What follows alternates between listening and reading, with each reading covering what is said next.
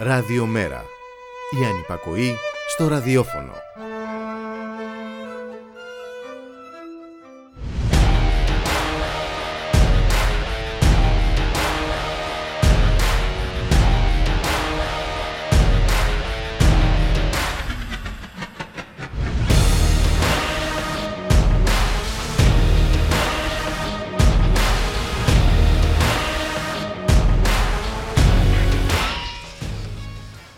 Χαίρετε κυρίες και κύριοι, ακούτε την εκπομπή Το Στίγμα της Μέρας με τον Γιώργη Χρήστου. Στην παραγωγή της εκπομπής η Γιάννα Θανασίου, στη ρύθμιση του ήχου ο Γιώργος Νομικός.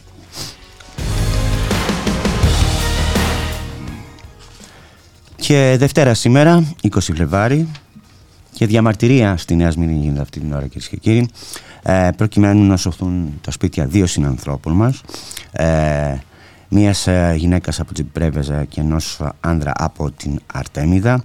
Η Ενωτική Πρωτοβουλία κατά των πλησιασμών και άλλες συλλογικότητε ε, πραγματοποιούν αυτή την ώρα συγκέντρωση έξω από τα γραφεία της ε, ΣΕΠΑΛ Ελλάς τηλεφόρο Συγκρού 209-211 στη Νέα Σμήνη. Όσοι είστε κοντά εκεί, καλό είναι να πάτε να ενισχύσετε τη συγκέντρωση. Πρόκειται για μία από τις 19 εταιρείες διαχείρισης απαιτήσεων κόκκινων δανείων ε, που αποφελούνται από την πρόσφατη απόφαση του Αριού Πάγου ε, με την οποία τους δίνεται η δυνατότητα να βγάζουν σε πληστηριασμό σπίτια που αποτελούν πρώτη κατοικία και να προβαίνουν σε πράξεις εκτέλεσης ως δικαιούχοι διάδικοι για λογαριασμό των φαντς. Η τρομακτική σε περιεχόμενο και πρωτοφανή σε ταχύτητα κρίση του Ανωτάτου Δικαστηριού, θυμόμαστε όλοι έτσι, 56 υπέρ έναντι 9 κατά, έχει προκαλέσει σφοδρές αντιδράσεις ε, ε, στην κοινωνία, στο πολιτικό κόσμο κτλ. Ε, και αυτό γιατί επιφέρει τον κίνδυνο να βγουν στο σφυρί με συνοπτικές διαδικασίες 700.000 ακίνητα αξίας 45 δισεκατομμύριων ευρώ ενώ οι διανελόπτες δεν θα έχουν επί της δυνατότητα διαπραγμάτευσης με, με την εκάστοτε εταιρεία.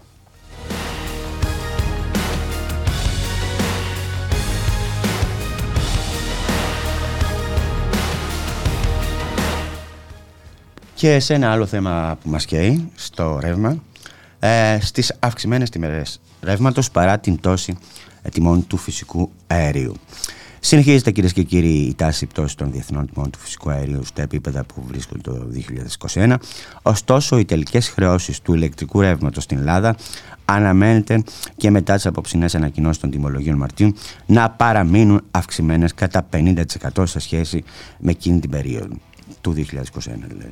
Ε, για τη μεγάλη πλειονότητα των καταναλωτών, εκείνων δηλαδή που είναι ε, συμβεβλημένοι με τη ΔΕΗ, οι τελικές χρεώσεις διατηρούνται του τελευταίους μήνες στα 0,16 έως 0,17 ευρώ ανά κιλοβατόρα. Η αντίστοιχη τιμή έως τον Αύγουστο του 2021 ε, ήταν 0,11 ευρώ ε, και παρέμενε στο ίδιο επίπεδο αρκετούς μήνες για όσους κατάφεραν να εξασφαλίσουν ένα σταθερό τιμολόγιο. Όλοι οι υπόλοιποι γνώρισαν ε, τη γλύκα της, ρίτσα, της ρήτρας αναπροσαρμογής έτσι όπως εμφανίστηκε ανεξέλεγκτα από όλους τους παραγωγούς παρόχους στέλνοντας τις τιμές στα ύψη και εξασφαλίζοντας σίγουρα κέρδη παρά την ενεργειακή κρίση και τον πόλεμο ε, στην Ουκρανία.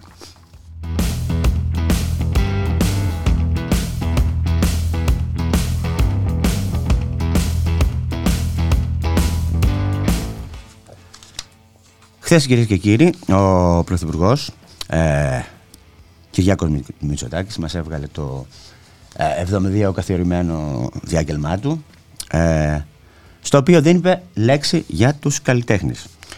Σε μια μακροσκελή ανάρτηση με αναμάσιμα κυβερνητικών ανακοινώσεων της εβδομάδας που πέρασε, ο Μητσοτάκης ε, εκθίασε τις πρωτοβουλίες της κυβέρνησης του σε σειρά ζητημάτων από την ανακοίνωση για τη ρύθμιση δανειακών υποχρεώσεων και τα προεκλογικά ψίχουλα σε συνταξιούχους μέχρι τις εργασίες αναδάσωσης στο ΣΕΞΟΥ και φυσικά τη φιέστα για τα σχέδια επέκτασης του Εθνικού Αρχαιολογικού Μουσείου. Δεν είπε όμως λέξη, λέξη για τους καλλιτέχνες ε, δεν είπε λέξη για το φλέγμο, φλέγον ζήτημα των καλλιτεχνών ε, που εδώ και δύο μήνες βρίσκονται σε ανεβασμό και κινητοποίησης προκειμένου να υπερασπιστούν την αξία των τυχείων τους και τα εργασιακά τους δικαιώματα. Και ας προηγήθηκε ε, στο μεταξύ το βράδυ της Παρασκευής η ανακοίνωση της ρύθμισης που φιλοδοξεί να σβήσει τη φωτιά στον καλλιτεχνικό χώρο. Είναι όμως μια ε, ρύθμιση η οποία είναι προβληματική εξ αρχής καθώς δεν δίνει ισοτίμηση με βαθμίδα τεχνολογικής εκπαίδευσης στο σύνολό της παρά μόνο μισθολογική ισοτίμηση και δυνατότητα επαγγελματικής εξέλιξης. Επίσης στη ρύθμιση γίνεται λόγος για καλλιτεχνικό έργο και όχι για καλλιτεχνική εκπαίδευση. Δικαιολογημένα λοιπόν ο κόσμος ε, της τέχνης και του πολιτισμού εμφανίζεται επιφυλακτικό σε σχέση με την κυβερνητική ρύθμιση αυτή. Ε, να σας πούμε ότι οι καλλιτέχνες παραμένουν στον δρόμο ε, του αγώνα. Ε, ε, σήμερα το Πανελλήνιο Σωματείο Ελλήνων Τραγουδιστών και ο Πανελλήνιος Μουσικός Συλλόγος διοργανώνουν μεγάλη συναυλία στις 5 το απόγευμα μπροστά στο Αθηνικό Θέατρο Ρεξ στη σκηνή ε, Μαρικά Κοτοπούλου.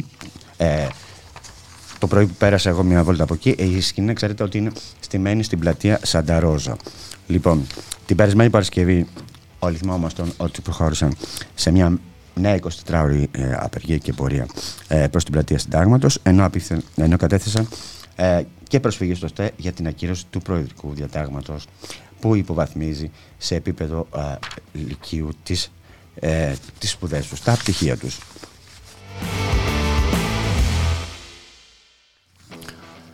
Ε, έχει αναπτυχθεί ένα μεγάλο κύμα αλληλεγγύης στους καλλιτέχνες, κυρίες και κύριοι. Α πούμε, για παράδειγμα, το Σωματείο η Αττική Σκαλή τους Διανού στη συναυλία που θα γίνει σήμερα το ε, απόγευμα. Ε, αλλά τεράστιο είναι το κύμα συμπεράστασης ε, στον αγώνα των εργαζομένων στην τέχνη και στον πολιτισμό και από το εξωτερικό. Ε, ενδεικτικά από τη Γαλλία, από, την, από τη Γερμανία κτλ.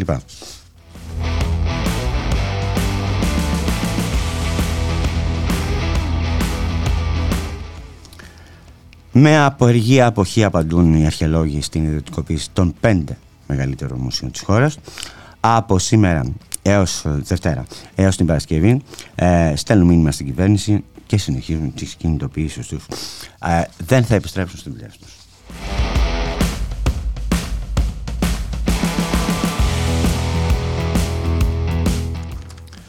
Και να πάμε στην επίσκεψη του Blinken στην Ελλάδα κυρίες και κύριοι ε, όπου αύριο ε, 21 του μήνα στις 7.30 στα Προπύλα ε, διοργανώνεται αντιεμπειριστική φιλιρινική πορεία. Η επίσκεψη του Μπλίνκε στην Ελλάδα λαμβάνει χώρα σε μια περίοδο όπου οι Ηνωμένες Πολιτείες, το ΝΑΤΟ και οι σύμμαχοι του διαρκώς κλιμακώνουν ε, στο μέτωπο της Ουκρανίας, οι διαρκείς αποστολές οπλισμού, η υπονόμευση οποιοδήποτε διαπραγματευτικής προσπάθειας, η κλιμάκωση του οικονομικού πολέμου των κυρώσεων, αλλά και ανοιχτές τρομοκρατικές ενέργειες σαμποτάζ, όπως η ανατείνεξη του αγωγού Nord Stream στη Βαλτική, αναδεικνύουν ξεκάθαρα ότι για, τα, για το ανατοϊκό στρατόπεδο ο πόλεμος στην Ουκρανία όχι μόνο δεν έχει προοπτική λήξης, αλλά ήταν και είναι προϊόν ε, σχεδιασμένης κλιμάκωσης. Βάζω τελεία. Κάνε ένα σχόλιο. Είναι ή δεν είναι; Καλησπέρα, καλησπέρα. Ναι, ναι, να σε αναγγείλω. Στο στούντιο, ναι, ο Μιχάλης Κρυθαρίδης. Καλό μεσημέρι σε, σε όλους και όλους, καλή εβδομάδα. Ε, κοίταξε, προφανώς και είναι η κλιμάκωση αυτή την οποία βλέπουμε. Είναι ο κύριος Biden κιόλας ε, στο Κίεβο, όπου εξήγηλε και μία νέα στήριξη της, ε, της Ουκρανίας με 500 εκατομμύρια αν δεν κάνω λάθος ε, και βέβαια παράλληλα όπως λες και εσύ έχουμε και σήμερα και την επίσκεψη του κυρίου Μπλίνκεν εδώ στην, ε, στην Αθήνα με ό,τι αυτό βεβαίως μπορεί να συνεπάγεται και πάλι και για το ε, ζήτημα, για το επίπεδο αυτό της, ε, της κλιμάκωσης του, του πολέμου την ώρα που...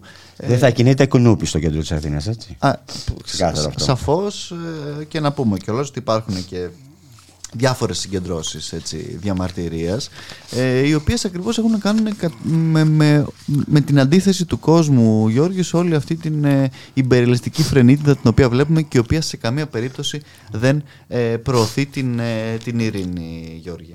Και όχι μόνο αυτό, βιώνουν καθημερινά ξέρεις, ε, στην τσέπη τους το, ε, το κόστος του πολέμου. Έτσι, το, το, το, το βιώνουμε, πραγματικά το βιώνουμε. Σαφώς είναι και αυτό όντως ένα τεράστιο ζήτημα. Δεν, δεν το βιώνουν οι Ηνωμένες Πολιτείες και όπως ε, εμείς τουλάχιστον, αν θέλεις, θεωρούμε, ε, θα είναι η Ευρωπαϊκή Ένωση κιόλας αυτή η οποία θα κληθεί να πληρώσει και πάλι. Ακόμα και μετά την ας είμαστε αισιόδοξοι την όποια εν πάση περιπτώσει, λήξη για τον τερματισμό του πολέμου, πάλι η Ευρωπαϊκή Ένωση είναι αυτή η οποία θα κληθεί να πληρώσει και την ανοικοδόμηση της Ουκρανίας. Όχι η Ευρωπαϊκή. Εμείς, οι λαοί. Ναι, οι λαοί, οι λαοί, Προφανώς. Οι λαοί. Γιατί πέρα αυτό. Κυρία Φοντελάγεν. Ναι, σωστό. σωστό. Εμείς θα την πληρώσουμε και με το παραπάνω, όπως ούτως ή άλλως ε, ήδη πολλές φορές έχουμε κάνει. Και μέσα σε αυτά, όταν λέμε ότι την πληρώνουμε ήδη, είναι το, έχουμε το πάρτι των εξοπλισμών, έτσι, ε, που συνεχίζεται χωρίς τέλος. Και σε αυτό κιόλας ε, υπάρχει και μια είδηση, διότι ο κύριος ε, Μπλίνκεν ε, δεν έρχεται μόνο στην Αθήνα, πήγε και στην Τουρκία. Εντάξει, και βέβαια και με ε, όσα τραγικά και δραματικά συμβαίνουν εκεί, όπου επί της ουσίας εξέπεμψε και ένα θετικό σήμα όσον αφορά τα F-16 της, της Τουρκίας, ε, χωρίς όμως να δώσει κάποιο σαφές χρονοδιάγραμμα. Εντάξει, σε κάθε περίπτωση έτσι και αυτό ούτως ή άλλως εντάξει, με, με δεδομένη και την τραγωδία και όλα αυτά τα οποία υπάρχουν δεν θα πρέπει να συζητάμε καν το ζήτημα έτσι, των εξοπλισμών ούτε από την δική μας την πλευρά ούτε από την άλλη. Εμείς ξέρεις ότι ε, έχουμε μια αντίθεση σε όλα αυτά ούτως ή άλλως αλλά από εκεί και έπειτα ακόμα και για αυτά τα οποία λέγονται από την ε, πλευρά της, ε, της κυβέρνησης και όσων επιμένουν σε αυτό το, το ναι σε όλα είτε στο, στο Washington και το ΝΑΤΟ είτε ε, στην ηγεσία της Ευρωπαϊκής Ένωσης ακόμα και από εκεί δεν βλέπουμε και καμία, κανένα φως σε πάση περιπτώσει ε, Γιώργη. Πάντως να πούμε ότι η επίσκεψη Biden ε, Blinken, συγγνώμη, η επίσκεψη Blinken ε, ε, τι επιδιώκει αυτός ο άνθρωπος επιδιώκει να προχωρήσει ε, το λεγόμενο στρατηγικό διάλογο ΗΠΑ Ελλάδας. Έτσι δεν είναι.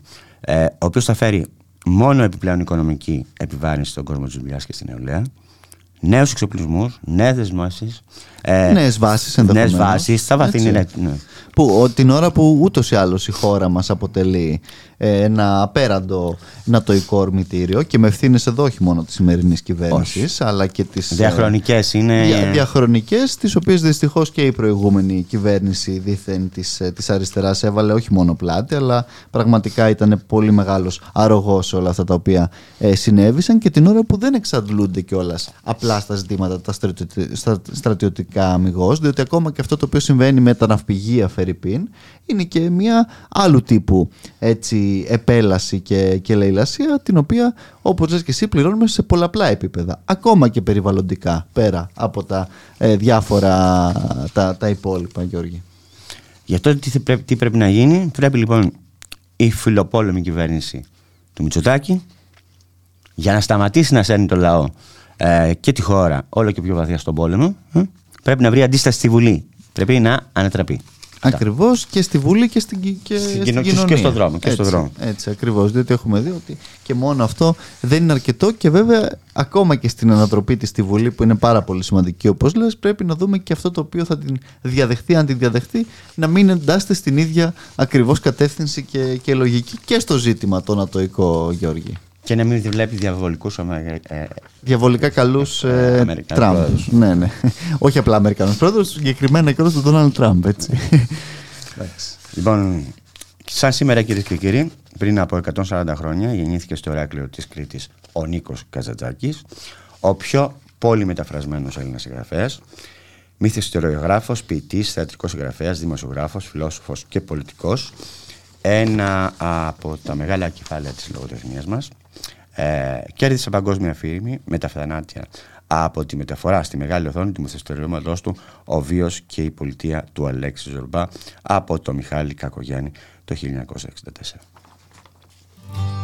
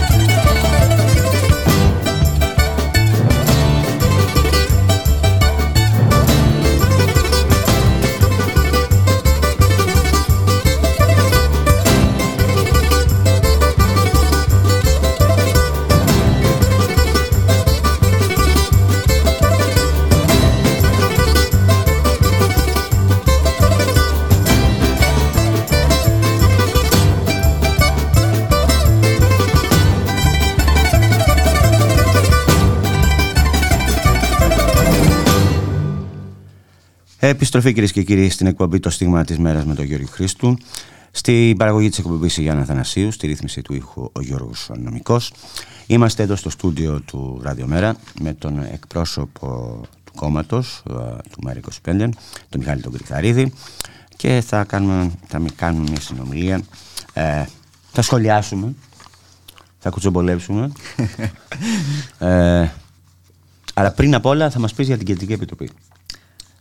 Ακριβώς, ε, είχαμε χθες την, ε, τη συνεδρίαση της, ε, της Κεντρικής μας Επιτροπής ένα πολύ πανηγυρικό έτσι, κλίμα θα έλεγα η οποία έρχεται σε μια συγκυρία ακριβώς όπου επί της ουσίας μπαίνει καθαρά το ζήτημα της εκλογικής πορείας του ΜΕΡΑ25 αλλά και το ζήτημα των, των συμμαχιών. Έτσι έχουμε απευθύνει ένα κάλεσμα αγωνιστικής της στράτευσης το οποίο καθημερινά βρίσκει όλο και μεγαλύτερη ανταπόκριση. Χθες στην συνεδρίαση της, ε, της κεντρικής μας επιτροπής είχαμε τη χαρά έτσι να βρίσκονται εκεί και να χαιρετήσουν τις εργασίες ε, ε, η Άτζελα Δημητρακάκη, πανεπιστημιακός έτσι, ε, που ασχολείται με, με ζητήματα φεμινισμού, ο Μάριος ο Διονέλης δημοσιογράφος που έτσι, ασχολείται με, τα, εκεί με τις δράσεις των κινημάτων στην Κρήτη είναι και εδώ και στο, στο Ράδιο Μέρα ε, τα, τα απογεύματα, ο Δημήτρης ο Σερβουδάκης, ε, μουσικός γνωστός και μία εξαιρεταίος έτσι και από την... Ε, και υποψήφιος, ε; Και υποψήφιος μας στην, ε, στη Β' Περιφέρεια της Θεσσαλονίκης και βέβαια γνωστός άνθρωπος για την κινηματική του δράση εκεί στην, στη, στη, στην πόλη, αλλά όχι μόνο, είναι και στο Σύλλογο έτσι, Μουσικών Βορείου Ελλάδος. Ο Νίκος ο Θεοχαράκης, ο πανεπιστημιακός και, και οικονομολόγος. Η Δημήτρης Κατσορίδας και Κολιάς Γιώργος, επιστημονικοί συνεργάτες της, του, του, του ΙΝΕ ΓΕΣΕ. Ο Στάθης ο Κουβελάκης, πανεπιστημιακός έτσι, από, την, από την Αγγλία, ένας άνθρωπος που, που διδάσκει πολιτική φιλοσοφία εκεί στη, στο King's νομίζω στην, ε, στο, στο Λονδίνο η Αλεξάνδρα Κορονέο επίσης πανεπιστημιακός που ασχολείται με ζητήματα νεολαία. Ο Μάριος ο κριτικός συνδικαλιστής από την ΑΔΔ, που επίσης θα είναι και αυτός υποψήφιος μας στην Β3 περιφέρεια της της ε, Αθήνας, όπως ανακοινώθηκε προχθές έτσι, μαζί με τον ε, ε, Βασίλη το Στήλο συνδικαλιστή από την eFood που θα είναι υποψήφιο στη Β' περιφέρεια Πειραιά. Ε, ο Χρήστος Ολάσκος από τη Θεσσαλονίκη επίσης που απέστειλε έναν έτσι, χαιρετισμό των, των εργασιών. Ε, ο Σεραφείμος Εφεριάδης, πανεπιστημιακός επίσης εντάξει, γνωστός και αυτός και από την κοινωνική και κινηματική του δράση. Βέβαια, η Δημήτρης Στρατούλης και Μαριάννα Τσίχλη, γραμματή από την ε, ΛΑΕ, ανυπότακτη αριστερά. Ο, ο, ο Αγίου Μπισάντι από το Φόρουμ ε, έτσι, Ανάπτυξης της Αραβικής Κοινότητας εδώ στην, ε, στη, στη χώρα μας. Ο Παναγιώτης Ομπρόφας, Γενικός Γραμματέας του Κινήματος των, ε, των Συνταξιούχων. Ο Πέτρος ε, Παριανός, που δεν απευθύνει χαιρετισμό, αλλά παρευρέθηκε αυτό στις εργασίες μας, γραμματέας του Πανελληνίου ε, Συλλόγου Οδείων και Μουσικών Σχολείων και ο Αλέξανδρος Ομπίστη, επίσης γνωστός μας ε, από τα παλιά και από, τις, από τους αγώνες εκεί στην, ε, στη Σύρο με το ε, παρατηρητήριο περιβάλλοντος ακριβώς, πολιτικός επιστήμονας. Όλοι αυτοί οι άνθρωποι χθες ήταν πραγματικά ιδιαίτερη χαρά μας να βρίσκονται εκεί και να χαιρετήσουν αυτές τις εργασίες όπου επί της ουσίας Γιώργη δίνεται ακριβώς αυτό το, το στίγμα και το μήνυμα της συμμαχίας μας για πρώτη φορά ρήξη, της συμμαχίας έτσι, αυτής του ΜΕΡΑ25 με, την, ε, με δυνάμεις έτσι με χώρους πολιτικούς, με ανθρώπους οι οποίοι καθημερινά δίνουν τη μάχη τους σε διάφορα πεδία. Είχε προηγηθεί κιόλας και στη Λάρισα ε, η σύμπραξη και της ε, Ηρώς της Διώτη που θα είναι και αυτή η υποψήφια στη Λάρισα αλλά και τον ε, έτσι, Δημήτρη Μπαμπαλή και ε, Σωτήρη Λαϊνά που και αυτοί συστρατεύονται στον αγώνα μας νομίζω ότι καθημερινά αυτό το οποίο βγαίνει και αυτό αν θες ήταν και το μήνυμα που και ο ίδιος ο γραμματέας του ΜΕΡΑ25 στην ε, τοποθέτησή του στην Κεντρική Επιτροπή προς τα μέλη της Κεντρικής Επιτροπής του κόμματος ε, έστειλε είναι ε, αυτή η αγωνιστική συστράτευση πραγματικά ξεκινάει με ε, έτσι ορίζοντα όχι μόνο τις εκλογές αλλά ακριβώς με, με αυτή την, την απαρχή της μεγάλης μάχης την οποία δίνουμε όλες και όλοι μαζί με ανθρώπους που ούτως ή άλλως έχουμε βρεθεί όλα αυτά τα χρόνια στους δρόμους, στα κινήματα, στους, ε, ε, στα συνδικάτα, έτσι, στα σωματεία, σε όλους αυτούς τους, ε, τους χώρους και αυτή βέβαια η προσπάθεια δεν θα περιοριστεί εδώ, θα συνεχιστεί. Αυτό ούτως ή άλλως διαβεβαίωσαν και διάφοροι, και ο Δημήτρης Στρατούλης και η Μαριανή Τσίχλη και, ο, και άλλοι έτσι, συναγωνιστές που ε, βρέθηκαν χθες εκεί. Θα συνεχιστεί διότι πραγματικά θεωρούμε ότι πρέπει να υπάρξει ένα ευρύ τέτοιο, μια ευρεία τέτοια συμμαχία ε, για τη ρήξη, διότι όλα αυτά τα οποία έχουμε να αντιμετωπίσουμε με την κυβέρνηση σήμερα του, του κυρίου Μητσοτάκη αλλά και με όσους ευαγγελίζονται εναλλακτικές, αλλά εντός του ίδιου πλαισίου με το ένα ή με το άλλο δίθεν ε, πρόσημο είναι πάρα πολλά ε, και πολύ σοβαρά. Και αυτός είναι ο λόγος στον οποίο έτσι συνεχίζουμε ακριβώς και απευθύνουμε αυτό το κάλεσμά μας και σε άλλες δυνάμεις και σε άλλους ε, χώρους. Ε, υπάρχουν και άνθρωποι ο Σεραφείμ ας πούμε ο Φεριάδης είναι, ε, προέρχεται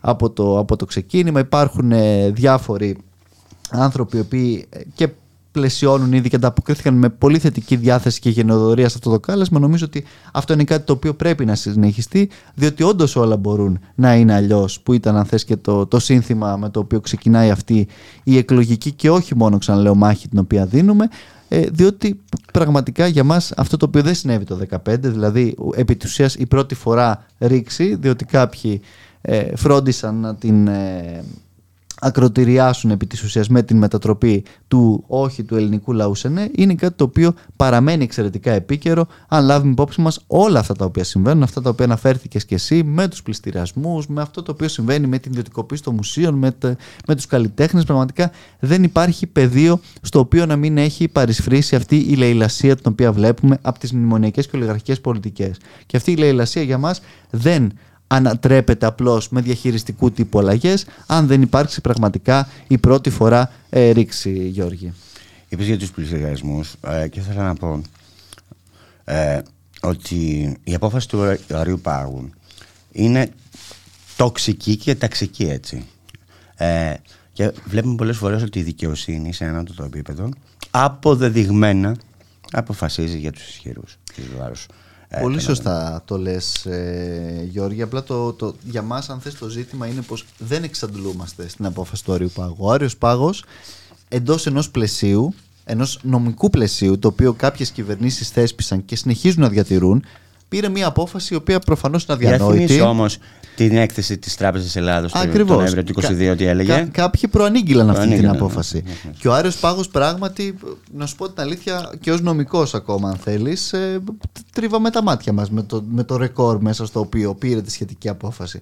Από εκεί και έπειτα όμως, αυτό δεν σημαίνει ότι κάποιοι δικαιούνται να κρυφτούν πίσω από την απόφαση του Άριου Πάγου για τα δικά τους ανομήματα. Διότι ο Άριος Πάγος απλά επικύρωσε ουσιαστικά αυτό το οποίο έχουν νομοθετήσει άλλοι. Και οι άλλοι αυτοί, οι κυβερνήσεις δηλαδή, μπορούν την επόμενη μέρα, αύριο, να νομοθετήσουν κάτι διαφορετικό. Δεν τους εμποδίζει κανένας να το κάνουν αυτό. Άρα να μην κρύβονται πίσω από τον Άριο Πάγο για το έγκλημα το οποίο συντελείται με την ευθύνη και την υπογραφή τους, με τα αρπακτικά ταμεία, τους πληστηριασμούς και τις εξώσεις λαϊκής πρώτης κατοικίας. Και αυτό είναι επίσης ένα παραμύθι το οποίο προσπαθεί και ο κ. Μιστάκη σήμερα, όπως προσπαθούσε και ο κ. Τσίπρας πριν, να μας πούνε δεν συμβαίνει, ότι τάχα μου δίθεν όλοι είναι στρατηγικοί κακοπληρωτές αυτοί οι οποίοι βγαίνουν στο σφυρί. Δεν ισχύει αυτό, ούτε σήμερα ούτε πριν ίσχυε. Βλέπουμε χαμηλοσυνταξιούχους, αμαία, ανέργους, πολίτεκνου. Βλέπουμε όλους αυτούς τους ανθρώπους οι οποίοι καθημερινά. Και να χάνουν και το σπίτι ακόμη και για, και για, για κοινόχρηστα, έτσι. Για, για γελία ε, ποσά, έτσι. Την, και, και, και, ακόμα και αν δεν είναι για τέτοια, αν θες ευτελή ποσά, έχουμε και το άλλο ζήτημα. Όπου έρχονται τα φανς και αγοράζουν τα δάνεια αυτά σε εξευτελιστικές αξίες, την ώρα που πηγαίνουν μετά ε, και διώχνουν τον κόσμο, κάνουν όσα κάνουν, ζητάνε απίστευτους διακανονισμούς και ούτω καθεξής. Όλα αυτά αν δεν υπάρξει αυτή η ρήξη την οποία συζητάγαμε πριν και αν δεν υπάρξει ένα διαφορετικό τελείως μοντέλος στη διαχείριση των κόκκινων δανείων,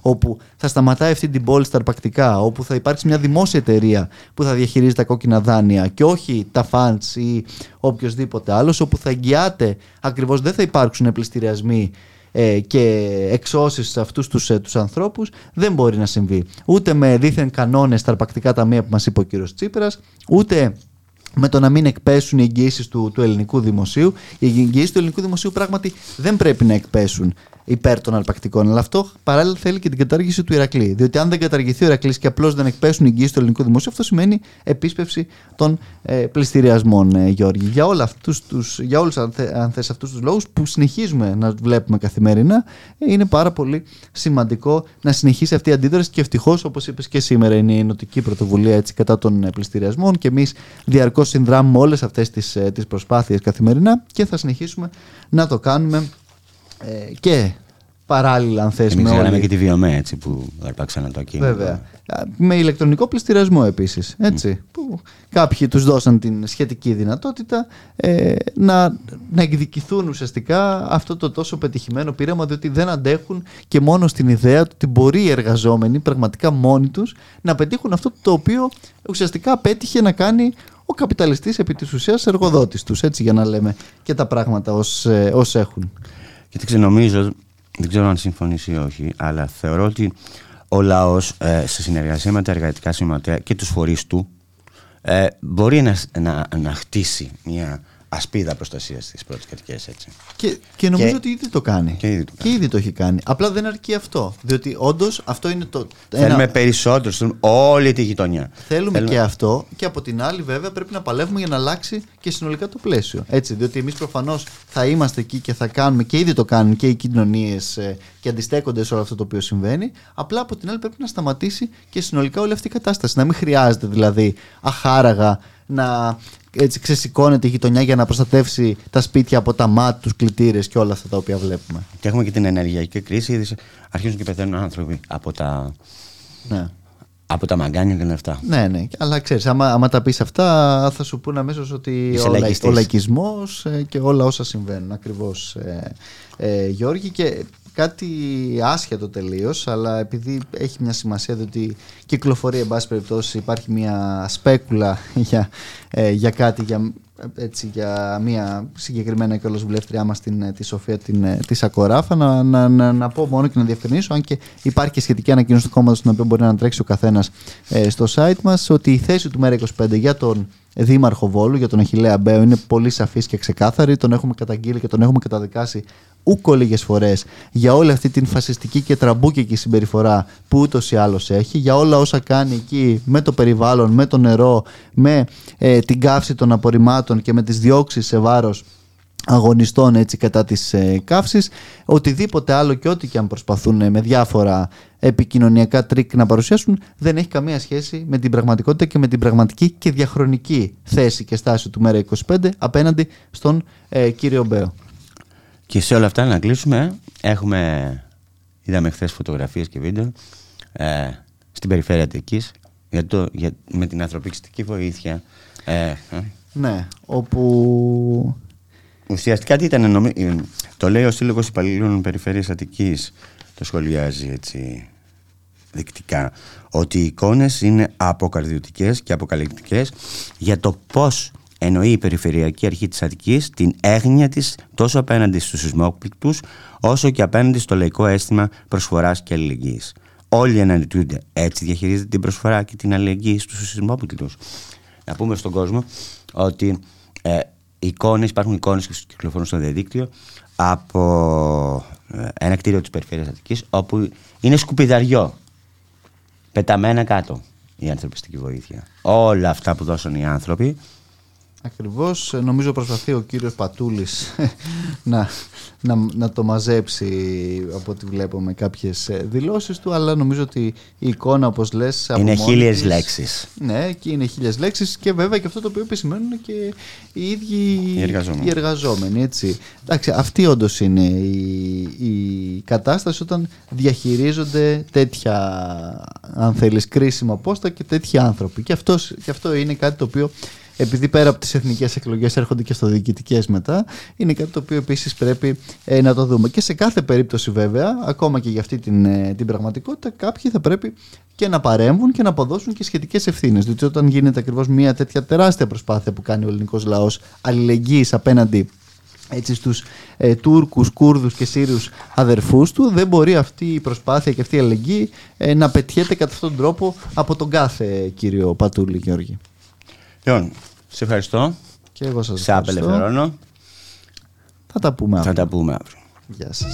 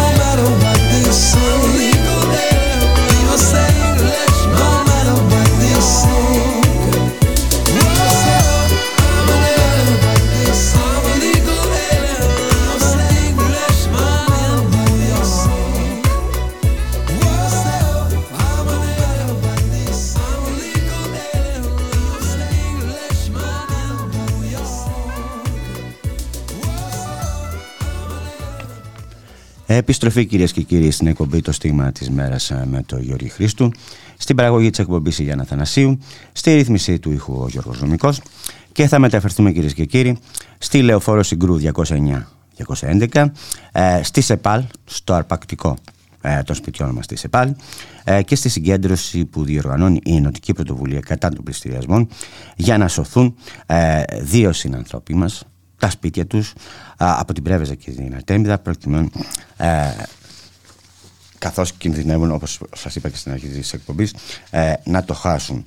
Λοιπόν, και με ποιον θα μιλήσω; Θα μιλήσω με την παρουσιάστρια της εκπομπής, την επίσημη, την Μπούλικα Τιμχαλοπούλου που θα μας δώσει ρεπορτάζ από εκεί. Γεια σου Μπούλικα. Καλό μεσημέρι σε όλες και όλους. Καλή εβδομάδα. Για δώσ' μας... Είναι μη καλά άρχισε η εβδομάδα. Ανεστάλησαν και οι δύο πληστηριασμοί. Ε, στη μία περίπτωση όσον αφορά την Πρέβεζα βρέθηκε και ευνοϊκότερη ε, ρύθμιση.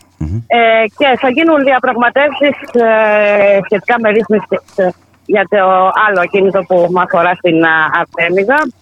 Ε, τα πράγματα ήταν ε, πολύ ήρεμα, δεν υπήρχε ίχνος αστυνομικής παρουσίας. Ε, Ε, προφανώς ε, όλο αυτό συνδέεται με την προεκλογική ε, περίοδο. Προφανώς ε, δεν ζητούν, ε, ε, δεν επιδιώκουν ε, ένταση. Α, αυτή τουλάχιστον είναι η εικόνα που σχημάτισα εγώ. Οι διαπραγματεύσεις βέβαια έγιναν στον δρόμο. Ε, αρνήθηκαν στην αντιπροσωπεία να μπει στα γραφεία. Αλλά τέλος καλών όλα καλά, Γιώργη. Σημασία έχει Ήταν ότι, η προ- ότι το κίνημα, ο δρόμος νίκησε. Έτσι. Βέβαια, Αυτό. σαφώς. Αυτό. Υπήρχε και σήμερα αρκετά ικανοποιητική ε, παρουσία από την Ενωτική Πρωτοβουλία για τους πληστηριασμού. Ε, με φωνές, συνθήματα, πανό και ε, ο στόχος επετεύχθη. Όλα ε, τέλειωσαν ε, ομαλά. Να πούμε, Μπούλικα, ότι αυτή η εταιρεία είναι μία από τις 19 εταιρείες διαχείρισης απαιτήσεων κόκκινων δανείων, έτσι. Ε, που Μμμ. επωφελείται από την πρόσφατη απόφαση του Αερίου Πάγου, για την, Του την Αερίου οποία Πάγου, εσύ την βέβαια. έχεις κατακεραυνώσει αυτή την απόφαση. Λοιπόν, ε, καθώς δίνει τη δυνατότητα... Εντάξει, μόνο και μόνο ο χρόνος ε, ρεκόρ με την οποία βγήκε αυτή η απόφαση. Επίσης χρόνος ρεκόρ στην καθαρογραφή της. Έτσι. Ε, όχι μόνο την έχω κατακεραυνώσει κι εγώ, αλλά έχει νόημα να πούμε ε, και ότι τη- και η, η άποψη του Δικηγορικού Συλλόγου της Αθήνας αποτελεί κόλαφο για την α, απόφαση. Ε, Γιώργη, και βέβαια να πούμε και αυτό ότι προτίθεται να προσφύγει ο Σύλλογος, προτίθεται και ε, στα ευρωπαϊκά α, δικαστήρια. Μιλάς για το δικηγορικό σύλλογο της Αθήνας τώρα. Ναι, ναι, για το Δικηγορικό Σύλλογο της α, Αθήνας. Μάλιστα. Να σε ευχαριστήσω, Μπούλικα. Να είσαι καλά, Γιώργη. Καλή συνέχεια. Και αύριο τα λέμε από κοντά. Να είσαι καλά. Γεια χαρά. Γεια, γεια, γεια. Ε, να σας πω κυρίες και κύριοι ότι σύμφωνα με καταγγελία που έχει κάνει ο δικηγόρος του Ίνκα, ε, τα funds ε, άρχισαν να αποσύρουν μετά την απόφαση του Άριου Πάγου. Ε, άρχισαν να αποσύρουν τις ρυθμίσεις που είχαν προτείνει σε δανειολήπτες στο πλαίσιο του έξω διδα- δικαστικού συμβασμού. Ε, αποχωρούν φυσιολογικά καθώς μπορούν να βγάλουν στο, σπίτι, στο σφυρί τα σπίτα των δανειολήπτων ελεύθερα. Ε, είναι χαρακτηριστικό το δικτικό σχόλιο της εναλλακτικής παρέμβασης δικηγορικής ανατροπής στο Δικηγορικό Σύλλογο Αθηνών α, η οποία σε ανακοίνωσή της για την απόφαση του Άριου Πάγου τονίζει μεταξύ άλλων ότι δεν εκπλήσεται από τη στάση της πλειοψηφίας των ανώτατων δικαστών ε, γιατί αν έλεγε ότι εκπλήσεται θα έλεγε ψέματα. Ε, Μάλιστα λέ- τονίζει ότι δεν είναι η πρώτη φορά που τα ανώτατα δικαστήρια λειτουργούν σε διατεταγμένη υπηρεσία για την προάσπιση των συμφερόντων των ισχυρών ή και νομιμοποιούν τις πλέον αντιλαϊκές επιλογές της πολιτικής εξουσίας ενάντια σε κάθε λαϊκό αίσθημα περί δικαιοσύνης. Έχει αποδειχθεί, τονίζει η εναλλακτική παρέμβαση δικηγορική ανατροπή. Πολλές φορές η δικαιοσύνη, όταν πρόκειται για τα συμφέροντα των ισχυρών και των πολιτικών τους εκπροσώπων, δεν είναι καθόλου ανεξάρτητη, τουλάχιστον στον ανωτό επίπεδο. Δεν πάβει να προκαλεί έκπληξη όμως η ταχύτητα της ευθυγράμμισης των ανωτάτων δικαστικών με την αναγκαιότητα για τη διατάραξη της λειτουργίας της οικονομίας στην περίπτωση αυτή. Ε, είπε η Μπούλικα για το δικηγορικό σύλλογο, α, ο οποίος, να σας πω ότι διατυπώνει τρία ε, ερωτήματα. Δημόσια που αγγίζουν τον πυρήνα της δικαστικής ανεξαρτησίας. Πρώτον, πώς είναι δυνατόν να σχηματίσει δικανική πεποίθηση η Ολομέλεια του Ευρωπαίου σε 8 μέρες α, από το κλείσιμο του φα, φακέλου και να εκδίδει απόφαση κατά το πλήρως αυτή σκεπτικό εντός άλλων 8 ημερών σε ένα δυσκερέστατο νομικό και ε, δικονομικό ζήτημα με τεράστιες κοινωνικές και οικονομικές επιπτώσεις με χιλιάδες σελίδες υπονομάτων και σχετικών ε, την ώρα που μια συνήθις δικαστική απόφαση απαιτεί μήνες μέχρι χρόνια για την έκδοσή της και όλη η νομική κοινότητα διαρκώς και απολύτως δικαιολογημένα δια, διαμαρτύρεται για το χρόνο απονομής της δικαιοσύνης. Δεύτερον, ε, ρωτά ο δικηγορικός σύλλογος ε, ε, τον Άριο Πάγο εάν θα αποδειθούν ή θα συγκαλυφθούν οι ευθύνες για την εξόφθαλμα παράνομη παραβίαση της μυστικότητας της διάσκεψης του Ανώτατου Δικαστηρίου. Γιατί βγήκαν οι πληροφορίες έτσι. Και η απόφαση ε, δημοσιεύθηκε επισήμως στις 16 ε, του Φλεβάρι, ενώ οι πληροφορίες που είχαμε εμείς οι δημοσιογράφοι ήταν τρεις μέρες πριν. Και τρίτον, ερωτά ο δικηγορικός σύλλογος Πώς εξηγείται η πρόορη γνώση της άνω δικαστικής χρονολόγησης από την Τράπεζα της Ελλάδος, αυτό που σας είπα στην αρχή, που είπαμε στην αρχή με τον ε, Μιχάλη τον Κρυχαδαρίδη, ε, στην έκθεση χρηματοστατικής σταθερότητας τον Νοέμβριο του 2022, την οποία από την πρώτη στιγμή ε, όλοι ε, στελίτευσαν ως ε, μορφή προσπάθειας επηρεασμού της απόφασης.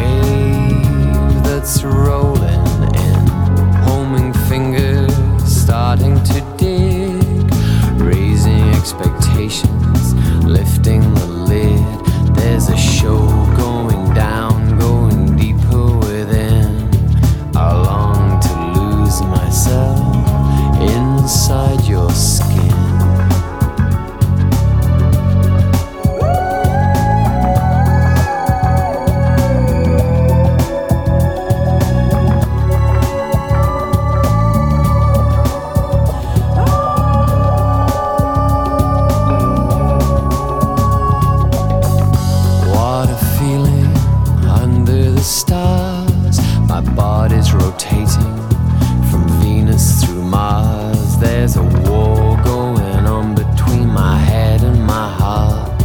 I wonder how they grew so far apart. I'm so shaken, about to explode. The myth of kissing princes as they turn into toads. There's a war going on between the sun and the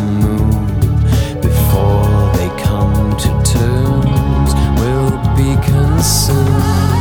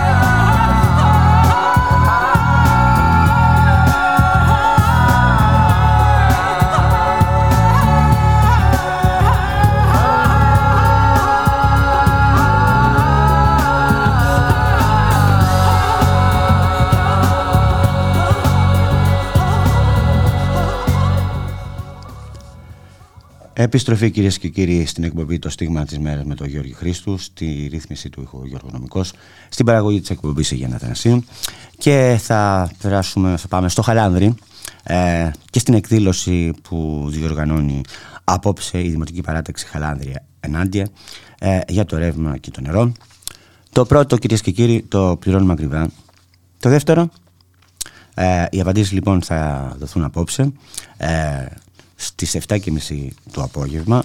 Η εκδήλωση γιατί η Ελλάδα έχει το ακριβότερο ρεύμα στην Ευρώπη έρχεται η σειρά του νερού ε, θα γίνει στο, ε, στην αίθουσα του Δημοτικού Συμβουλίου ε, στις, ε, στις 7.30 το απόγευμα και θα μιλήσουν η Γιώτα Ισταθά που είναι από το Διοικητικό Συμβούλιο του Συλλόγου Διπλωματούχων Μηχανικών του Ομίλου και Αδημία και ο Πέτρος ο που είναι μέλος του Διοικητικού Συμβουλίου του Συλλόγου Προσωπικού ΕΙΔΑΠ και μέλος της γραμματείας του ΣΕΚΕΣ.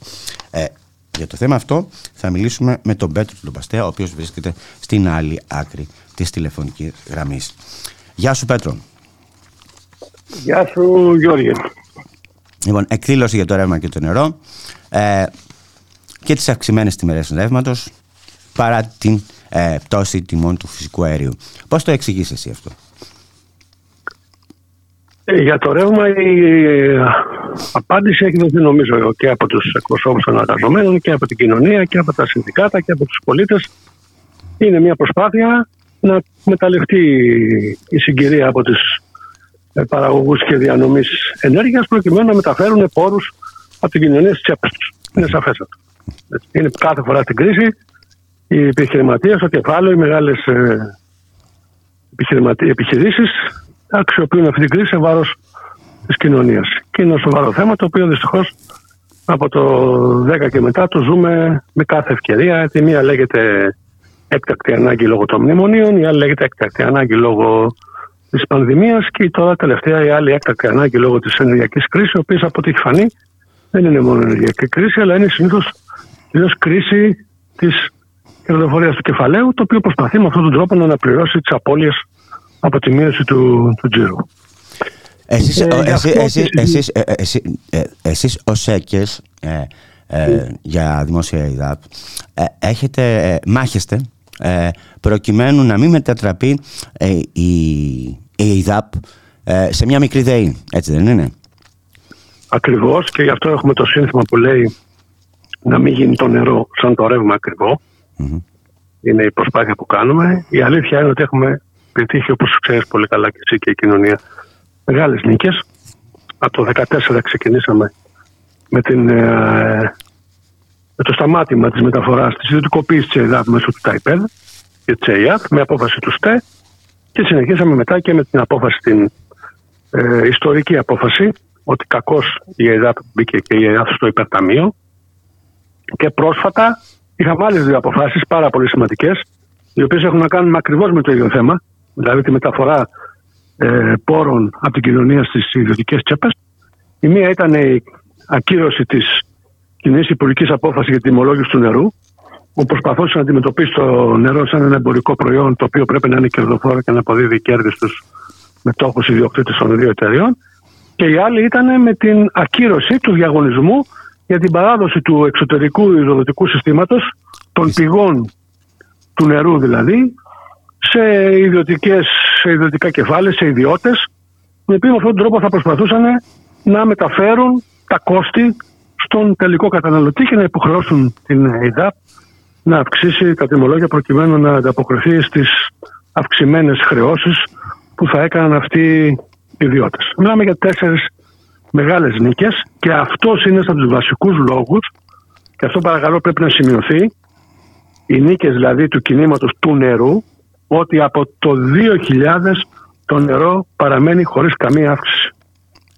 Και επίσης, παρότι δεν έχει γίνει καμία αύξηση από το 2000, να σημειωθεί και αυτό, η ΑΙΔΑΠ είναι μια κερδοφόρα επιχείρηση, η οποία βέβαια αντί να μοιράζει τα χρήματα στην κοινωνία και στο κράτος τα μοιράζει στους ιδιώτες ε, μετόχους και με ε, μηδέν υποχρεώσεις όσον αφορά το δανεισμό και τις ε, υποχρεώσεις προς την πολιτεία. Άρα εδώ λοιπόν έχουμε ένα παράδειγμα που λέει ότι η αύξηση των τιμολογίων δεν οδηγεί σε, δεν οφείλεται μάλλον στο κόστος, αλλά οφείλεται συνήθως στην διαχείριση αυτών των επιχειρήσεων, οι οποίες λέω και πάλι, επειδή έχουν ιδιωτικοποιηθεί, μόνο ο ιδιωτικός σκοπός είναι να ενισχύουν ε, τα κέρδη των ιδιωτικών. Το μετέχουν, ναι. Συνεπώς λοιπόν ε, στην απάντηση αν έρχεται η σειρά του νερού ε, στο να έχουμε δηλαδή ακριβό, ακριβό νερό είναι όχι. Η απάντηση είναι αυτή τη στιγμή όχι, όμως, όμως πρέπει να το πούμε αυτό και είναι πάρα πολύ σημαντικό ότι δεν σταματάνε, δεν σταματάνε χωρίς κάποιο ίχνος ε, ντροπή ή κάποιο φίλος εκεί τις προσπάθειές τους να το πετύχουν. Και δεν είναι τυχαίο ότι προχθές ανακοινώθηκε η ένταξη ε, της, ε, του ελέγχου της ΕΙΔΑΠ και της, της ΕΙΔΑΠ, ε, ΑΕ και της ΕΙΔΑΠ Αγίων, δηλαδή της διανομής και των πηγών, από το Υπουργείο Μεταφορών και Υποδομών στο Υπουργείο Ενέργειας και Αλλάζει Υπουργείο, Περιβάλλοντος αλλάζει Υπουργείο δηλαδή. και, και εντάσσεται και στη ΡΑΕ, η οποία ΡΑΕ γίνεται Ρυθμιστική Αρχή Αποβλήτων Ενέργειας και Υδάτων. Και μέσα στο νομοσχέδιο το οποίο έχει τώρα για διαβούλευση, ενώ σε 20-30 μέρες θα έχουμε εκλογές, μέσα στο νομοσχέδιο αυτό που έχει για διαβούλευση επανέρχονται και το θέμα της τιμολόγησης του νερού και το θέμα στην ουσία της ε, χρήσης και διαχείρισης των, ε, του εξωτερικού διοδοτικού συστήματος. Καταλαβαίνετε δηλαδή ότι η κυβέρνηση η συγκεκριμένη και γενικά οι μνημονιακής λογικής ε, κυβερνήσεις δεν παρετούνται, παραβιάζουν, καταπατούν τις αποφάσεις του Συμβουλίου της Επικρατείας, το Σύνταγμα δηλαδή, προκειμένου να πετύχουν αυτό το οποίο έχουν σαν στόχο, δηλαδή να μεταφέρουν, να αυξήσουν τα κέρδη των, των ιδιωτικών επιχειρήσεων. Εμείς φυσικά ε, δεν πρόκειται να παραιτηθούμε ε, από την προσπάθειά μας και θεωρούμε ότι το κίνημα του νερού είναι σε θέση να αποτρέψει οποιαδήποτε προσπάθεια γίνει για να έρθει η ιδιωτικοποίηση από, τη, από τώρα που βγήκε από τη, την πόρτα να ξαναμπεί από το παράθυρο. Ναι, γιατί όπως είπες, ε, τόσα χρόνια είστε σταθερά και μεθοδικά δεν εγκαταλείπετε το στόχο σας, την εισπεράσπιση του δημόσιου νερού. Και αυτό είναι σημαντικό. Γιώργη, θα μου επιτρέψεις, θα μου επιτρέψεις, είναι πάρα πολύ σημαντικό και δεν αφήνω υπονοούμενα για κανέναν ότι δίνουμε μία μάχη εργαζόμενη και κοινωνία μαζί. Δεν θεωρούμε δηλαδή το θέμα της ε, δημόσιας διαχείρισης του νερού θέμα συνδικαλιστικό εργατικό. Το θεωρούμε μάχη της κοινωνίας όλης και αυτό είναι νομίζω ένας, μια αντίληψη η οποία έχει φέρει και αυτά τα αποτελέσματα. Και δεν είναι, και δεν είναι τυχαίο, δεν το λέω για την Ελλάδα αυτό, έτσι προς Θεό, το λέω για το εξωτερικό, ότι όπου έγινε μάχη ενάντια στις ιδιωτικοποίησεις, οι εργαζόμενοι στις επιχειρήσεις δεν ήταν ενάντια στην κοινωνία. Πήραν το, τη θέση δηλαδή του εργοδότη. Ναι. Αυτό είναι ένα θέμα το οποίο πραγματικά πρέπει να μας ε, προβληματίσει.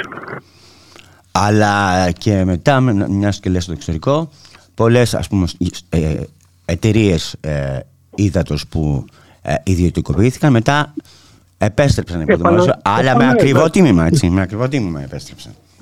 Ε, όχι παντού. Ακριβότατο, ακριβότατο το τίμημα ήταν στο βερολινο όπου πληρώθηκαν περίπου 600 εκατομμύρια ευρώ στην εταιρεία, η οποία είχε, στην εταιρεία την οποία είχε δοθεί ε, με μια μορφή ΣΔΙΤ, όπως είναι και εδώ. Είχε δοθεί η διαχείριση του νερού. Ήταν τόσο καταστροφική η διαχείριση, όπου πρόσεξε είναι σημαντικό μια ομάδα πολιτών ξεκίνησε τον αγώνα και έφτασε στο στιγμίο να πείσει να υποχρεώσει το Δήμο του Βερολίνου να οργανώσει δημοψήφισμα και το δημοψήφισμα αυτό να επιβάλλει την επαναδημοτικοποίηση του, του νερού του Βερολίνου. Είναι πολύ σημαντικό αυτό. Δεν ξεκίνησε δηλαδή από κάποιο κόμμα, από κάποια... Ξεκίνησε από την κοινωνία, από τον απλό κόσμο. Έτσι, είναι αντίστοιχες περιπτώσεις και σε άλλους, όπως είναι ξέρω, εγώ, το Παρίσι, όπως είναι η Βαρκελόνη, Έχουμε περιπτώσεις όπως είναι η χαρακτηριστική περίπτωση της Κοτσαμπάμπα στη Χιλή, αλλά και η Κωνσταντίνα και η Κωνσταντίνα και η Σλοβενία, όπου με δημοψηφίσματα τα οποία ξεκινήσανε από τη βάση, από κινήσεις πολιτών, επιβλήθηκε αλλαγή στο Σύνταγμα, ε, συνταγματικές αλλαγές που κατοχυρώνουν το δικαίωμα ε, στην ε, απρόσκοπτη πρόσβαση σε νερό που εξασφαλίζει μόνο η δημόσια διαχείριση του νερού. Λοιπόν, να σε ευχαριστήσω πολύ. Να είστε καλά, Γιώργη. Γεια σου, Πέτρος. Να σας πω, κυρίες και κύριοι, ε, κάτι λίγα πράγματα για το ρεύμα.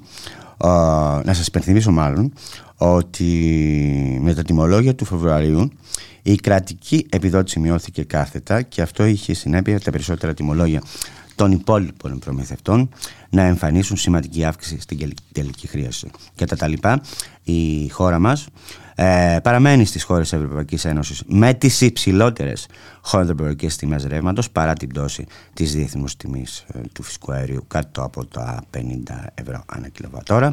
Σήμερα η συμμετοχή του φυσικού αερίου στο ενεργειακό μείγμα της Ελλάδας υπερδιπλασιάζεται σε σχέση με χθες από το 12,1% στο 27,7% και το αποτέλεσμα είναι να αυξηθεί η χονδρομπορική τιμή του ρεύματος στα 154,96 ευρώ ανά μεγαβατόρα αυξημένη ε, κατά 18 3% σε σχέση με χθες.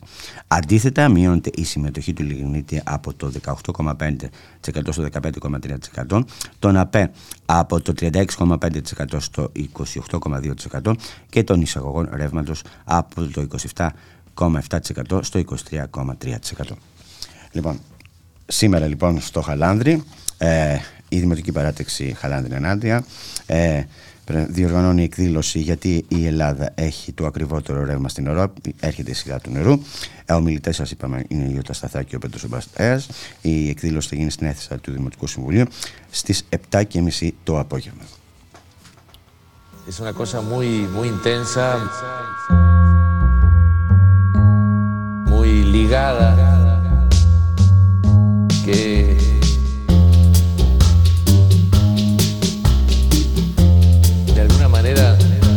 este caso, preciso y lleno de, luminosidad y energía, nuestras, nuestras vidas son como, como los ríos que atravesando montes, montes, como los ríos que atravesando montes,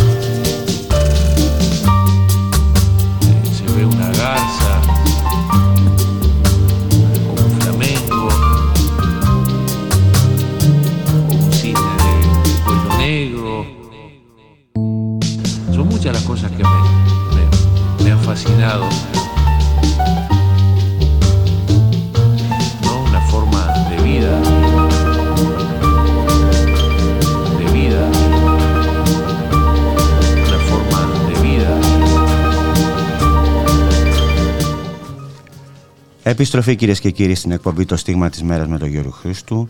Ε, στην ρύθμιση του ήχου ο Γιώργος Νομικός, στην παραγωγή της εκπομπής η Γιάννα Θανασίου. Ε, να σας πω κυρίες και κύριοι ότι ε, σε Πεκελμέ πραγματοποιούν ε, συγκέντρωση διαμαρτυρία σήμερα ε, στις 5 το απόγευμα στο Μέγαρο Μουσικής με αφορμή την εκδήλωση παρουσίασης της αντιεκπαιδευτικής πολιτικής που ακολούθησε την τελευταία τετραετία η κυβέρνηση Μητσοτάκη. Και καλούν τους εκπαιδευτικούς να δώσουν μαζικό και μαχητικό παρόν ενάντια στη φιέστα Γεραμέω και Μητσοτάκη ε, και την προσπάθεια διαφήμισης της καταστρεφτικής αντιεκπαιδευτικής τους πολιτικής ε, εδώ και μια τετραετία. Για το θέμα αυτό ε, θα μιλήσουμε με τον πρόεδρο του Συλλόγου ε, Εκπαιδευτικών Πρωτοβάθμιας Εκπαίδευσης η Αθήνα, τον Γιώργο του Μπαζάλο, που βρίσκεται στην άλλη άκρη ε, της τηλεφωνικής γραμμής και είναι ένας από τους σύλλογους που καλεί σε αυτή τη συγκέντρωση. Γεια σου Γιώργο. Γεια σας, χαίρετε. Λοιπόν, έχουμε μία φιέστα, Μητσοτάκη ε, και Κεραμέως, την ώρα ε, που το Υπουργείο Παιδείας προσπαθεί να αλώσει ε, το δημόσιο σχολείο με τους επιθεωρητές, την αξιολόγηση και όλα αυτά. Ε, δεν είναι μόνο αυτή η περίοδος. Εδώ και τρία χρόνια, τέσσερα θα λέγαμε, mm-hmm. γίνεται μια τεράστια προσπάθεια να αλλάξει, να μεταστραφεί, να μεταμορφωθεί ο χαρακτήρας του δημόσιου σχολείου. Σε αυτή την προσπάθειά τους, ε, κρίσιμο μέγεθος, κρίσιμο εργαλείο για την πολιτική κυβέρνηση είναι η αξιολόγηση, κατηγοριοποίηση σχολείων, μαθητών, εκπαιδευτικών. Όλη αυτή την περίοδο δημιουργούνται μεγάλες αντιστάσεις. Έχουν υπάρξει σοβαρές ήττες, μεγάλες ήττες της κυρίας Κεραμέως, ήττες ε, στις ηλεκτρονικές που προσπάθησε να αλώσει τις λογικές διαδικασίες. Δύο φορές μάλιστα, έτσι. Δύο φορές μάλιστα. Ήττες στις οποίες προσπάθησε να φέρει τις κάμερες και τον Big Brother μέσα στις τάξεις είτε στην αξιολόγηση των σχολικών μονάδων όπου δεν περπατάει τίποτε και είτε σοβαρές στην ε, προσπάθειά της να κατηγορηπήσει τα σχολεία μέσω των εξετάσεων πίζα ε, σε κάθε σχολείο της χώρας, στην έκτη δημοτικού και στην τρίτη γυμνασίου. Αυτές οι ήττες ε, έχουν καθορίσει αυτή την ώρα τη μεγάλη μάχη και τη μεγάλη αντίσταση που για μια ακόμα φορά το εκπαιδευτικό κίνημα δίνει Έχουμε λοιπόν αυτή την ώρα προσπάθεια να επισπευθούν οι διαδικασίες της ατομικής αξιολόγησης με σκοπό να διασκεδάσει αυτές τις ήττες επικοινωνιακά λίγο πριν τις ε, εκλογές. Ότι παράγει έργο δηλαδή. Ότι παράγει, έργο. παράγει έργο με έναν εκβιασμό, με μια εχμαλωσία των νεοδιόρθων συναδέλφων που παρανόμως δεν τους μονιμοποιεί μετά την διετία της, ε, του διορισμού τους όπως θα έπρεπε, ακόλυτα δηλαδή, παρανόμως και θέλει να εξαρτήσει, να τους εκβιάσει, να εξαρτήσει τη μονιμοποίησή τους από την αξιολόγηση, να τους κάνει δηλαδή το δίριο ύπο, έτσι ώστε να σπάσει το μέτωπο των εκπαιδευτικών που αντιστέκονται στεναρά. Θέλει να τους κάνει ένα μηχανισμό, με λίγα λόγια, αυτό μου λες τώρα. Ε, βέβαια. Σήμερα στο Μέγαρο Μουσικής η κυρία Κεραμέο, ε, παρουσία του Πρωθυπουργού, γιατί υλοποιεί την πολιτική αυτής της κυβέρνησης. Δεν είναι μια προσωπική αιμονή αυτή η πολιτική. Όχι. Φτιάχνει μια, κάνει μια φιέστα ε, που πάει να παρουσιάσει όλο αυτό το έργο, το αντιδραστικό έργο αυτής της πολιτικής. Θα είμαστε εκεί ακάλεστοι, απρόσκλητοι, να φωνάξουμε, να διεκδικήσουμε για το δημόσιο σχολείο, για την εργασιακή μας αξιοπρέπεια και για το μορφωτικό αγαθό όλων των παιδιών της μεγάλης κοινωνικής πλειοψηφίας. Αυτό θα κάνουμε σήμερα. Είμαστε στους δρόμους μέρες, αυτό θα κάνουμε και σήμερα. Και να πούμε ότι μιλάμε τώρα για μια υπουργό που δεν έχει αφήσει ακόμη και στάση εργασίας των εκπαιδευτικών, που να μην την έχει ποινικοποιήσει, έτσι. Ασφαλώς, ναι. Για αυτήν την Υπουργό μιλάμε, η οποία καταργεί κάθε έννοια δικαιώματος που έχουμε γνωρίσει, το ίδιο το Σύνταγμα. Θεωρούμε ότι να απεργούμε απέναντι σε ψηφισμένους νόμους του κράτους. Είναι δηλαδή μια, ε, η, η ίδια είναι η επιτομή της εκτροπής και απέναντι στα ίδια τα, τα δικαιώματα τα δημοκρατικά και τα συνταγματικά. Μας έχει σύρει κάθε φορά που έχουμε εξαγγείλει κάποια απεργιακή μορφή, είτε στάση εργασίας είτε απεργία από εκεί, μας έχει στείλει στα δικαστήρια. Αντέχουμε όμως, επαναπροκυρήσουμε τις απεργίες μας και είμαστε ε, στους δρόμους, στα σχολιά μας, απέναντι στους επιθεωρητές που 41 χρόνια μετά, 41 χρόνια μετά επιχειρούν ξανά να διαβούν το κατόφλι του, των σχολείων μας. Ναι, το λέμε δυνατά, θα τους πάρουμε με τις πέτρες. Δεν πρόκειται να μπουν στις τάξεις μας. Ο επιθεωρητισμό έχει καταργηθεί εδώ και 41 χρόνια. Δεν θα πάρει κεραμαίο και ραβάν 41 χρόνια μετά. Μάλιστα. Λοιπόν, ε, να πούμε πάλι τι ώρα είναι η συγκέντρωση. Πέντε η ώρα, έτσι. Είναι, στις- είναι στις 5 η ώρα και είναι η προσυγκέντρωση των εκπαιδευτικών συλλόγων είναι στις 4.30 στο Πάρκο Ελευθερίας. Λοιπόν, όχι στην αξιολόγηση λοιπόν, να καταργηθεί ο νόμος έκτρωμα 48-23-21, όλοι τέλος πάντων οι νόμοι της αξιολόγησης και συνολικά το αντιδραστικό προλέσιο ε, των εφαρμοστικών ε, υπουργικών αποφάσεων και νόμων θεμάτων της αξιολόγησης κτλ. κτλ, κτλ. Και όχι φυσικά στο διαχωρισμό ε, σε, σε ένα ταξικό σχολείο, γιατί αυτό έχει δημιουργήσει, ή προσπαθεί να δημιουργήσει η Κεραμέας. Ταξικό σχολείο. Λοιπόν, σε ευχαριστώ πολύ. Γεια σας, γεια Γεια. σας.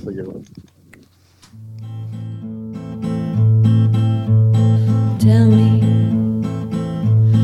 what are the chances of me drinking alone, of aching for you to the bone? Tell me, what are the chances this bottle could keep me in line without you by my side? And tell me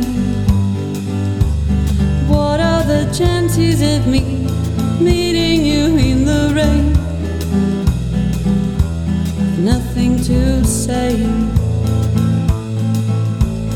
I had a dream I was on fire. You were watching me closely. Then you just left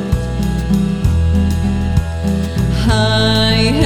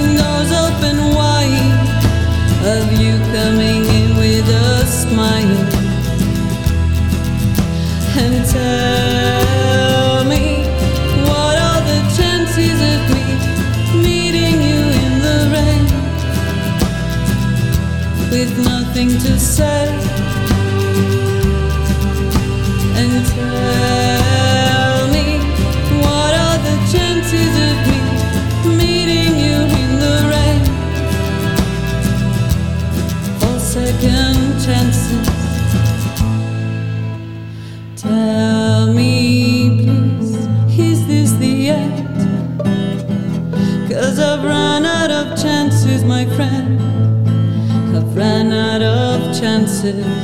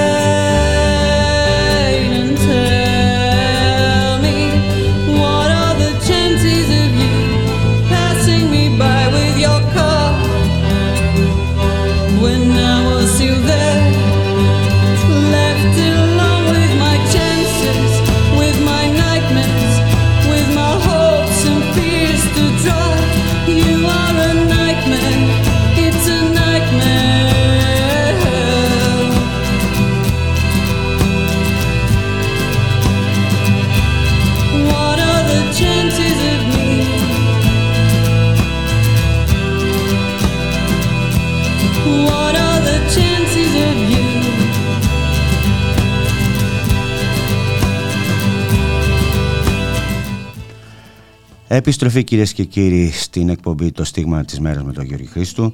Στην παραγωγή της εκπομπής Γιάννα Θανασίου, στη ρύθμιση του ήχου ο Γιώργος Νομικός. Ε, και να περάσουμε ε, στους σεισμούς στην Τουρκία. Να περάσουμε σε αυτό που έγινε στις ε, 17 του μήνα ε, όπου προωθήθησαν από την αντιτρομοκρατική της Τουρκίας στην Αντιόχεια, τη Χατόη, ε, τρεις ε, ε, ε, εθελοντές από την εργατική ομάδα ΤΑΦ 34 του Λαϊκού Μετώπου που πήγαν για να, βαχ- να βοηθήσουν μαζί με τους υπόλοιπους τις λαϊκές επιτροπές τους σεισμόπληκτους της περιοχής. Ε, για το θέμα αυτό ε, ταλαιπωρήθηκαν πάρα πολλοί άνθρωποι. Ε, τελικά ε, ήρθαν ε, το Σάββατο, ε, επέστρεψαν στην Αθήνα. Ε, για το θέμα αυτό θα μιλήσουμε με τον ε, Παναγιώτη Τομασούρα που είναι ένας από αυτούς που συνέλαβε η αντιτρομοκρα- η αντιτρομοκρατική της Τουρκίας και βρίσκεται στην άλλη άκρη της τηλεφωνικής γραμμής. Γεια σου Παναγιώτη. Χαίρετε, καλησπέρα. Ενοχλήσατε; Καθώ καθώς φάνηκε, μάλλον ενοχλήσαμε αρκετά. Μμ. Τι σας είπαν όταν, ε, για, εκεί- όταν σας πιάσανε; Ε, Εσείς πήγατε εκεί να βοηθήσετε τους ανθρώπους, ε, να, βγάλ, να βγάλετε πτώματα, να απεγκλωβίσετε ανθρώπους. Ε, Ναι, ναι. Εμείς πήγαμε εκεί πέρα ως μια ομάδα ε, εθελοντών για να συνδράμουμε στον απεγκλωβισμό και τη διάσωση των ανθρώπων. Να κάνω μια διευκρίνηση για την εισαγωγή ότι είναι διαφορετικό το κομμάτι της ομάδας 44 και Είτε- το λαϊκό ναι. μέτωπο. Συνεργαζόμαστε με το λαϊκό μέτωπο, δεν είμαστε κοινό πράγμα. Σίγουρα. Αλλά είμαστε πολύ κοντά και συνεργαζόμαστε στην Τουρκία. Λοιπόν, πήγατε να βοηθήσετε εκεί και ήρθατε, σας πλησιάσαν και σας ε, πιάσανε και σας συλλάβανε. Τι έγινε από εκεί πέρα; Λοιπόν, εμείς βρισκόμασταν, ε, το πάρουμε λίγο από την αρχή το Ναι, ναι, σύστημα, ναι. για να γίνει κατανοητός στον κόσμος που ακούει μέσα σε τι περιβάλλον ε, έγινε η όλη ιστορία με τη σύλληψή μας από την Δημοκρατική Υπηρεσία της Τουρκίας. Εμείς ήμασταν ήδη από τις 12 του μήνα ε, στην Τουρκία, τρία μέλη της ομάδα μας, ως εθελοντές διασώστες. Πήγαμε από την Κωνσταντινούπολη κανονικά με τα χαρτιά μας, με τα αεροπορικά εισιτήρια. Δηλαδή υπήρχε μια καθόλου ανώμημη πρόσβαση και πέρασμα στα τουρκικά εδάφη. Από Κωνσταντινούπολη πήγαμε στα Άδανα και από εκεί πέρα με λεωφορείο πήγαμε στην επαρχία Χατάη και συγκεκριμένα στην Αντιόχεια προκειμένου να συνδράμουμε στις έρευνες απεγκλωβισμού και διάσωσης. Ε, για πέντε ημέρες καθημερινά από νωρίς το πρωί αυτό είχε το πρόγραμμα με έναν τρόπο επιχειρούσαμε ε, στα συντρίμια της περιοχής για να εντοπίσουμε ζωντανούς. Αυτό γίνεται καθημερινά το πρωί μέχρι το βράδυ. Είχαμε γενικά κάποιες ε, έρευνες σε κάποια στιγμή που εντοπίσαμε κάποιο κόσμο. Δυστυχώς ήταν όλοι νεκροί όσοι εντοπίσανε τα μέλη της δικιάς μας ομάδας. Εγώ και οι άλλοι δύο ε, σύντροφοι εθελοντές από την ομάδα κάποια στιγμή, ε, παράλληλα, αυτό πρέπει να το πούμε ότι παράλληλα γενικά με την ε, παρουσία μας εκεί πέρα, τη συνδρομή μας και την από κοινού δράση με τους ε, συντρόφους ε, των λαϊκών επιτροπών, ε, βγάζαμε και δελτία τύπου, ενημερώναμε γενικά το κίνημα, τον κόσμο εδώ πέρα στην Αθήνα, την εργατική τάξη, για ό,τι συμβαίνει στην Τουρκία, ποιες είναι οι ευθύνες του καθεστώτος του Ερντογάν, το πώς αυτοί οι άνθρωποι είχαν μείνει στο έλεος των συνδικών του σεισμού μετά από, μετά από αυτή τη φωνική καταστροφή και διαρκώς ενημερώναμε σε μια πολιτική κατεύθυνση και λέγαμε την άποψή μας για το πώς τα πράγματα συνεχίζουν την επόμενη μέρα στην Τουρκία. Δηλαδή είχαμε μια καθημερινή. Άρα, με έναν άρα τρόπο- μιλάγατε εσείς και λέγατε, α, συνεπώς ήθελαν να σας, να, να σας φημώσουν ε, ε, για να μην λέτε το, το πραγματικό πρόβλημα. Γιατί ο Ερντογάν το ρίχνει στην ημερμένη, στη μοίρα. Ενώ δεν είναι η μοίρα που φταίει. Έτσι. Για αυτή την καταστροφή. Προφανώς δεν είναι. Η μοίρα από μόνη της δεν μπορεί γενικά να σκοτώσει εκατοντάδες χιλιάδες ανθρώπους, εάν δεν έχει βάλει και το χέρι του ένας υπεύθυνος κρατικό μηχανισμός, ο οποίος στην ουσία δεν είχε καμία ε, αντισυσμική πολιτική θωράκιση για τον κόσμο που ήταν εκεί πέρα στην Αντιόχεια. Τα κτίρια που είδαμε ήταν τουλάχιστον ε, δεκαετίας 60, 70 και 80 και πολύ όροφα. Δεν λέμε, ο σεισμός ήταν πάρα πολύ μεγάλος. Προφανώς δεν ήταν κάτι μικρό, τα 7,8 ρίχτερ. Και η διάρκεια του ήταν επίσης πάρα πολύ μεγάλη. Παρ' όλα αυτά, ε, δεν δικαιολογείται μια τέτοια τεράστια καταστροφή. Μιλάμε στα όρια της γενοκτονίας. Μόνο στην επαρχία, ε, όχι στην επαρχία, βασικά στην Αντιόχεια συγκεκριμένα, οι νεκροί είναι τουλάχιστον 20.000. Είναι τουλάχιστον 20.000 οι νεκροί. Και είναι σημαντικό να τονίσουμε ότι τα πτώματα τα οποία είτε εντοπίζαμε εμείς ε, ως εθελοντική ομάδα, είτε άλλα διασωστικά συνεργεία, τα οποία δεν είχαν απ' έξω από τα ερήπια κάποιον πατέρα, κάποια μητέρα, κάποια παιδιά να περιμένουν τους ορούς να του αναγνωρίσει, δεν καταγράφονταν. Ναι.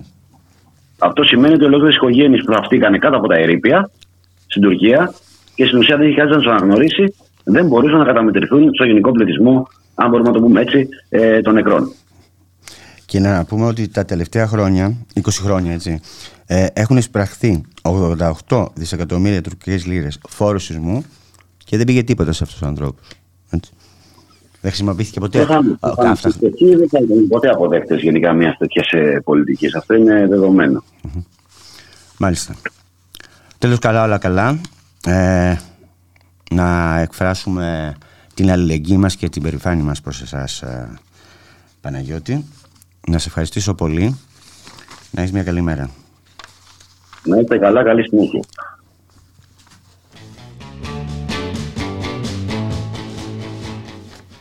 Κυρίες και κύριοι, ε, φτάσαμε στο τέλος της σημερινής εκπομπής. Εσείς όμως θα μείνετε συντονισμένοι στο Ράδιο Μέρα, γιατί θα ακολουθήσει, θα ακούσετε ε, την ομιλία του γραμματέα του ΜΕΡΑ25 του Γιάννη του Βαρουφάκη ε, στην Κεντρική Επιτροπή.